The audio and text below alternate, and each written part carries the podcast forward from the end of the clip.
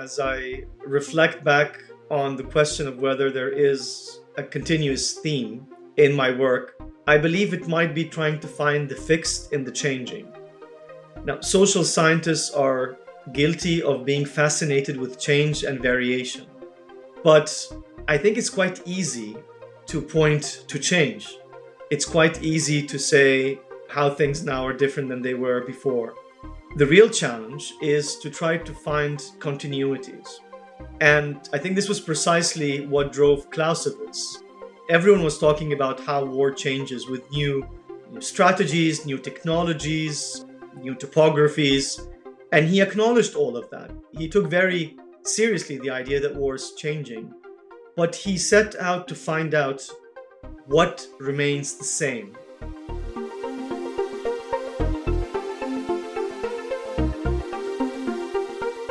Welcome to SCAS Talks, a podcast by the Swedish Collegium for Advanced Study. My name is Nathalie von der Leer, and in this episode, I talk to Hazem Kandil, Cambridge University Professor of Historical and Political Sociology and Fellow of St. Catharine's College. He studies power relations in war, revolution, and culture, focusing on America, Europe, and the Middle East. He holds a PhD in sociology from UCLA and MA degrees in political theory and international relations. His publications include Power Triangle, Military, Security and Politics in Regime Change, Inside the Brotherhood, and Soldiers, Spies and Statesmen. Hazem Kandil has previously been a Pro Futura Scientia Fellow and was in residence at SCAS in the academic year of 2019 2020. In this episode, we will learn more about his current book project with the working title On War in America. And this is the second episode on our theme Diplomacy and International Relations. Welcome to SCAS Talks and to this distant recording. You are joining me from Cambridge today. So, you're professor of historical and political sociology, an intriguing title that at least I have not seen before. So, what does this mean? What do you do? The borders between the various social science disciplines are notoriously porous. But what that title indicates is that I study topics that interest both sociologists and political scientists, and I do so most often by using the historical method. Interesting, and we will hear a lot more about that today. So, very broadly, then, what is your research about? I'm generally interested in, in power relations, and this has fueled my interest in several different areas, from military and security organizations to ideological movements. At present, however, my main concern is warfare. And the reason for that is the curious gap in our understanding of war. That war is social has become a truism, almost a, cliche, amongst social scientists. Yet, in most social studies of warfare, war itself is treated as irrelevant. These studies discuss the causes of war imperialism, economic exploitation, political miscalculation, failure in conflict resolution, belligerent ideologies or leaders. They also discuss the outcomes of war death and destruction, immigration, trauma, facilitating revolution, or consolidating authoritarianism expanding citizenship rights, etc. But they all seem to ignore war itself, something better left to military historians to describe. However, I see war as an independent social universe that deserves to be studied in its own right. My current work, therefore, attempts to provide a sociology of war that does not treat war as an afterthought, that goes beyond just saying that war is social. That's very interesting. So, Clausewitz is a central person in your research and also in your way of arguing. So, maybe we should start with letting our listeners know a little bit more about Clausewitz. Who was Karl von Clausewitz, as his full name is? What should we know about him? Karl von Clausewitz is a 19th century Prussian soldier and scholar. He's one of those people who are overcoated and overstudied, yet underutilized he has been pigeonholed as a war theorist. Although his magnum opus on war, which came out in 1831, constitutes about a third of his collected work. which includes other things such as historical research, cultural and political analysis, as well as very entertaining pen portraits and psychological insights. Studies of Clausewitz, therefore, have either been narrowly theoretical, unpacking or nitpicking everything he said, or most commonly, he is used as garnish, with students of warfare summarizing his ideas in the introduction and then dropping his name almost haphazardly every now and then in the text.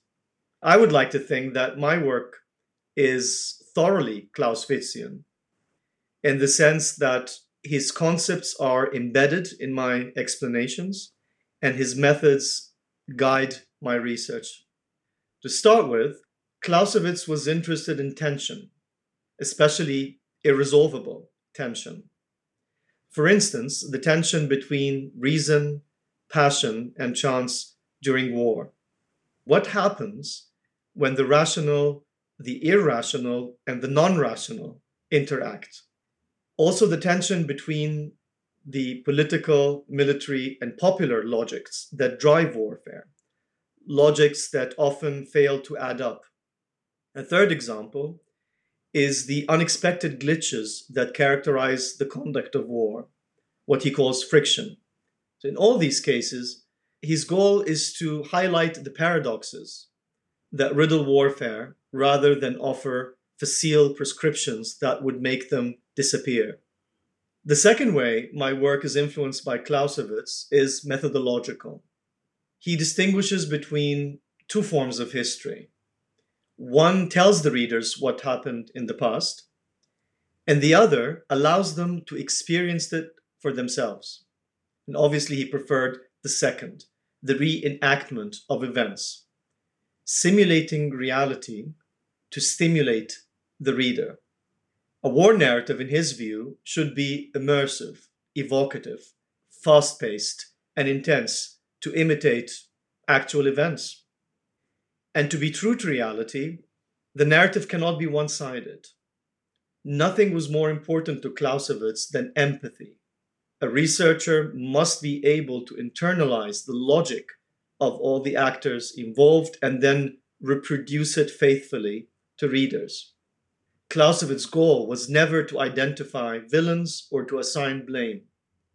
He simply wanted to understand why people acted the way they did. Very interesting approach. And as you say, people are still referring to Clausewitz and using the same method. So that's very exciting. I got to read one of your texts, and there you write, War always seems a step ahead. Can you say something more about that? One of the really important debates about warfare is whether war has a fixed nature and only changes its outside character, or whether war essentially is changeable. Now, Clausewitz says that war is a true chameleon, by which he indicated that its appearance can change, but its essence remains the same. There has been endless attempts in various human societies to control war in different ways, but it always appears to be much too volatile and throws up unexpected reactions to people's attempts to tame it and to use it as a mere instrument.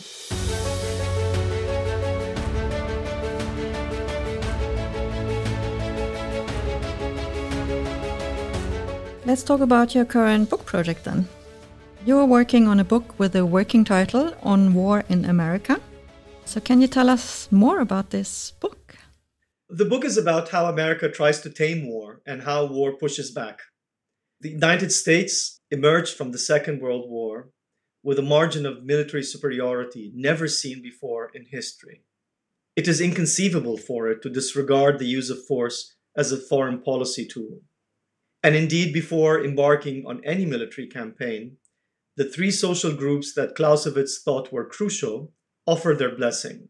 The politicians are obviously happy to add violence to their arsenal of tools rather than be limited to diplomacy or economic pressures.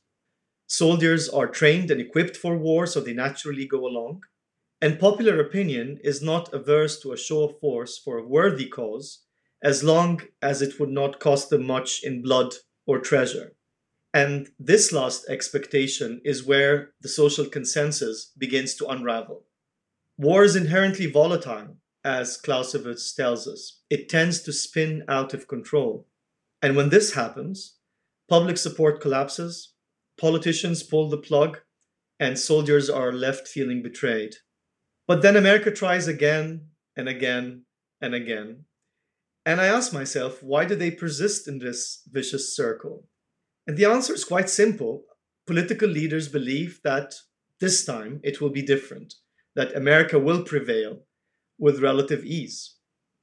Why do they think so? Well, the answer begins again with technology. Every new cycle starts with the invention of a new military technology, which in turn inspires a new military doctrine, and it is indeed successful when applied in a limited operation but then falls apart when applied more widely. In this book project, I identify three such cycles from Jack Kennedy to Joe Biden.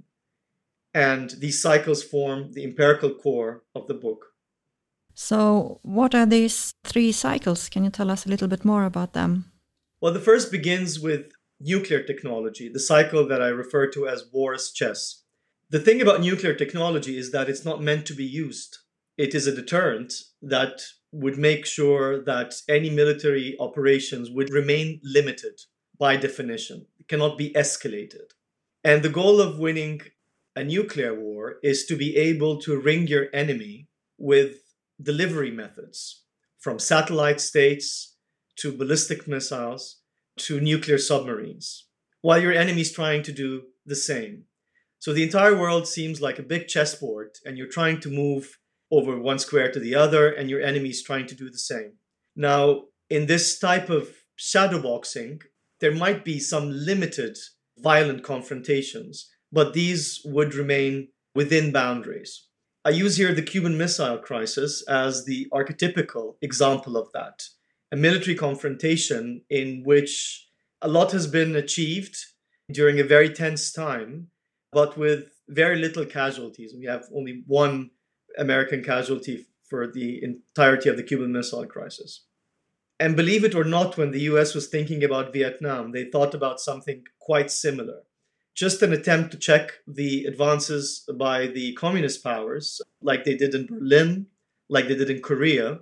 It's supposed to be a stalemate, a cold border with two parties staring at each other. But of course, war proves to be unpredictable and then Vietnam happens, and, and half a million soldiers are sucked in, a tenth of whom are killed. Billions of dollars go down the drain. So then we start this other cycle, which I refer to as war surgery, what the Americans call the revolution in military affairs. Precision missiles delivered in a stealthy mode that is supposed to surgically remove the centers of power of your enemy, forcing them to throw in the towel with a very short, limited confrontation. It was applied successfully in the Gulf War in 1991. It was famously a 44 day war that only included 100 hours of ground warfare. And Americans seem to be very excited that the war surgery is the way of the future. It is tried again in a number of cases, most famously in the Second Iraq War. And again, war proves to be one step ahead, and America ends up facing very unexpected challenges, challenges that cannot be dealt with through these great technologies. And so this lays the ground for the third cycle, which I describe as war as assassination. So here America abolishes the battlefield and lines up its enemies as high value targets and uses these new special operations technologies, drones, and special operation aviation and gadgets to take out its enemies. And of course, the war against Al Qaeda and the assassination of bin Laden was a place where this new doctrine was used very successfully. But then ISIS consolidates power over large patches of Syria and Iraq. And the US discovers that, well, drones and special operations are not going to be sufficient in rolling back a state with the size of ISIS. And so, you know, we are still at the point where we are the third cycle there are some questions about it, And I think the Ukraine also underlies these questions, and the future is as ever open. Yeah, so since you mentioned Ukraine, so currently we see a war very close to us. How does this war then relate to what you're describing here or in your book? In this latest cycle of American military doctrine, there is this high reliance on drones and special operations. And these are very effective in fighting a network that is spread all over the globe. But the question is what happens when America faces an opponent that requires a massive conventional effort? As I said, in the case of ISIS, drones and special ops could not do the job, but luckily for the US, there were several armed forces that were willing to do the heavy lifting. From Russia, Iran, Syria, Iraq, to Kurdish and Lebanese militia.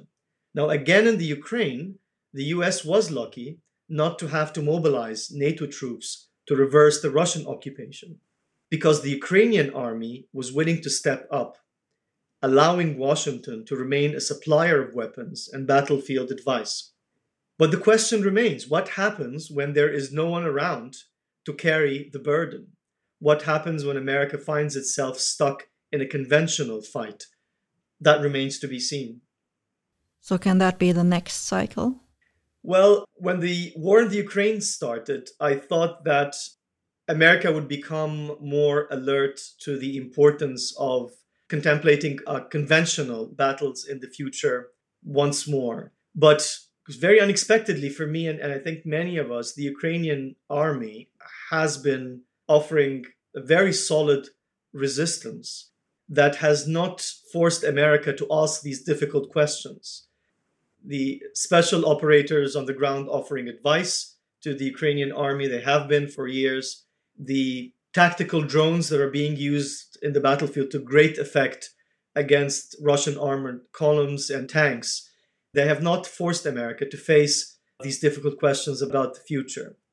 Taiwan is another interesting example. Will that compel the US to consider more larger extended battlefields or not? It remains to be seen as well we keep our fingers crossed. European countries are also sending supplies and, as you say, advice, but there are no troops yet going there, so we see.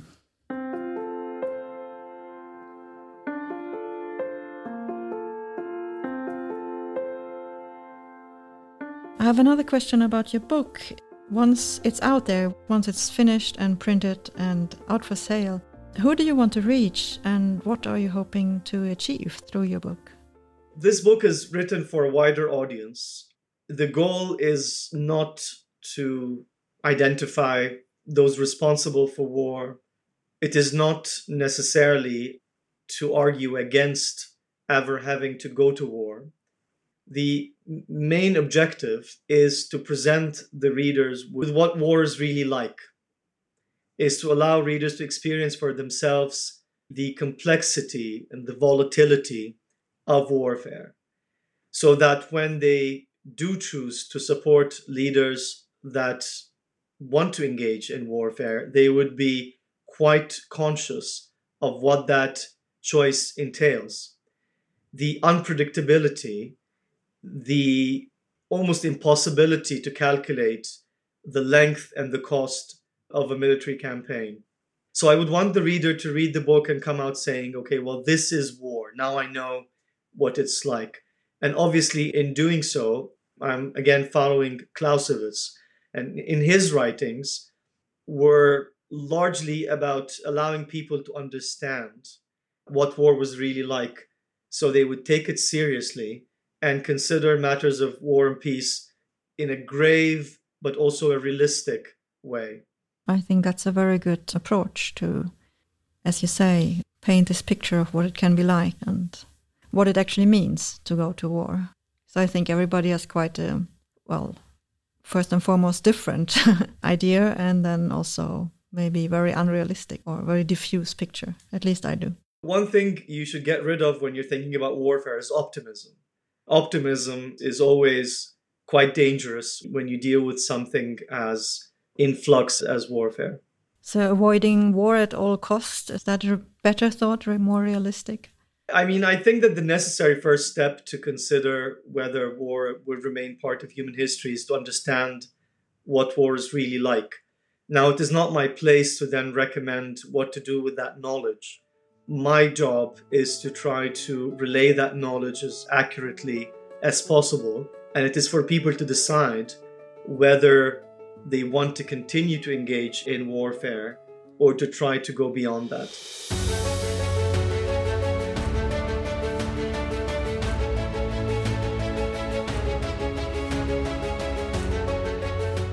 As I said in, in the introduction, you have previously written other books also on war, on quite different wars in the world. Maybe we can start with a brief introduction. What are your other books about? Well, I published three books before. The first and the third ones are about power relations amongst military, security, and political institutions. Obviously, warfare, but also revolution and domestic turmoil are important part of that. My purpose in these books, which cover the cases of Egypt, Turkey, and Iran, is to understand how these three institutions of the state collaborate and compete over power and how their power struggles shape regimes over time. My second book was called Inside the Brotherhood. It was about the Islamist movement known as the Muslim Brotherhood. And it was slightly different than my other works.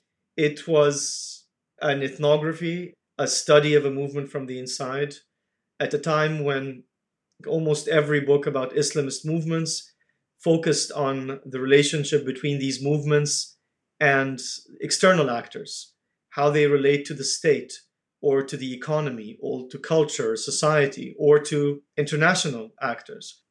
My book was about relations within the organization. And again, power relations within the organization, how members are recruited, indoctrinated, promoted, elevated, discarded, and what happens within. Is there a general theme in your books? What is continuous in your research and also in your writing?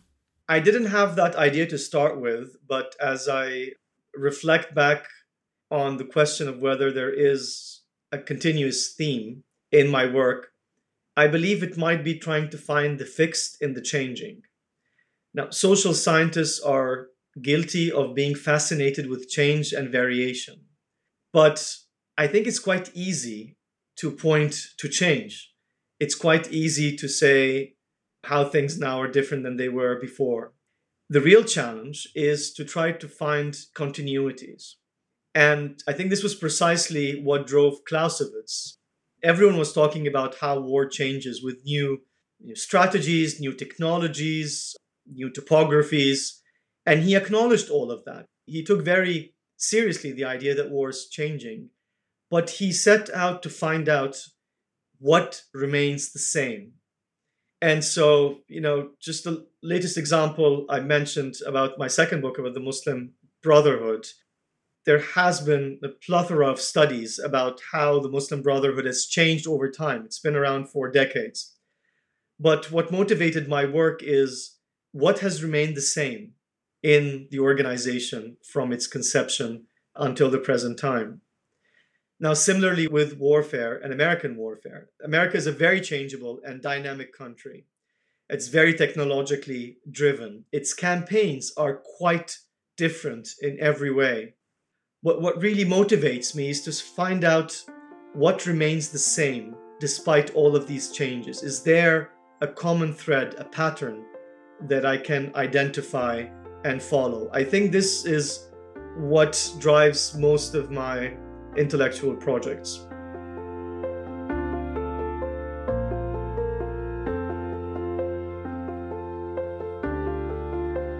In the beginning, you mentioned something about Clausewitz's methods and also your own. So I thought maybe we can talk a little bit more about that, uh, how you actually go about doing your research.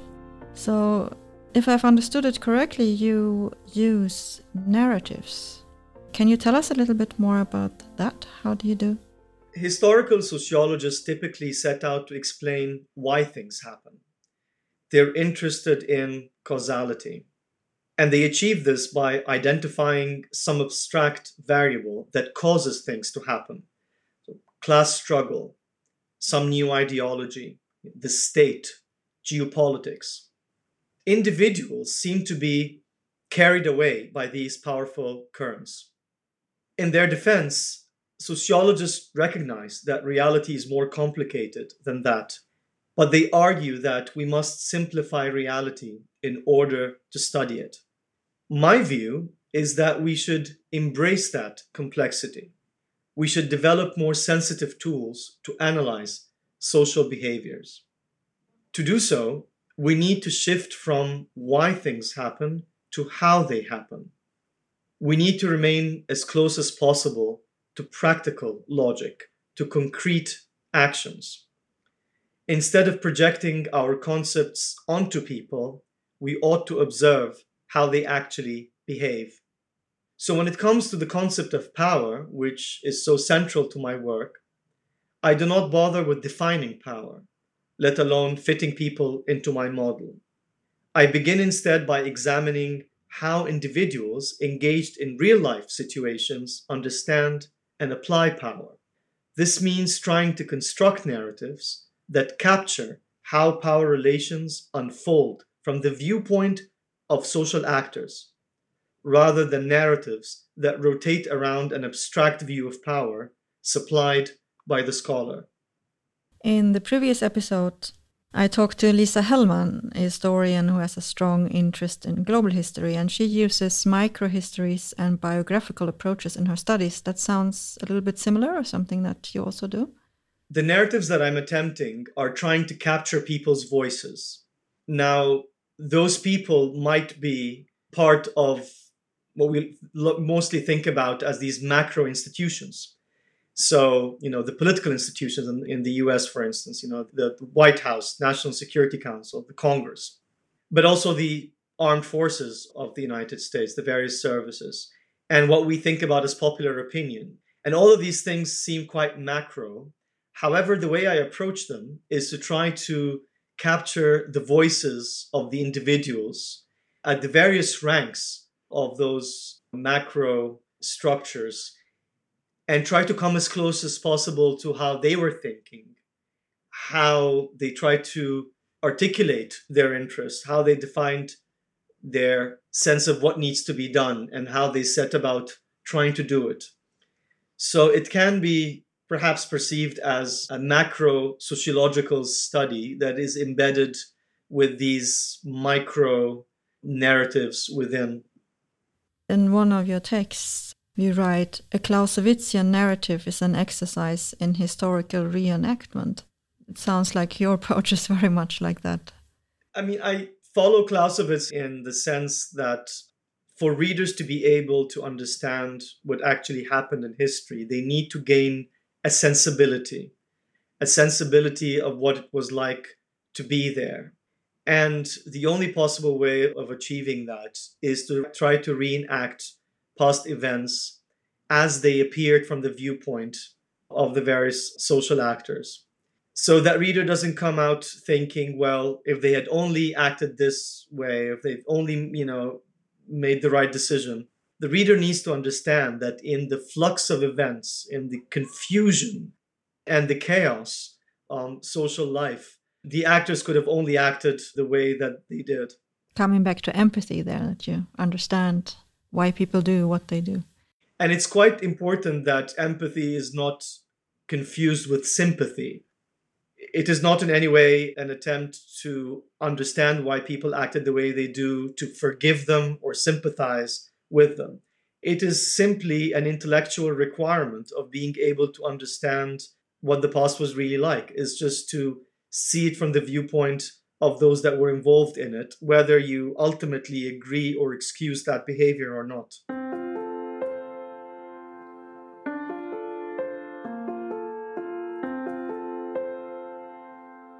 So, you have been a Pro Futura Scientia Fellow and you were in residence at SCAS in the academic year of 2019 2020.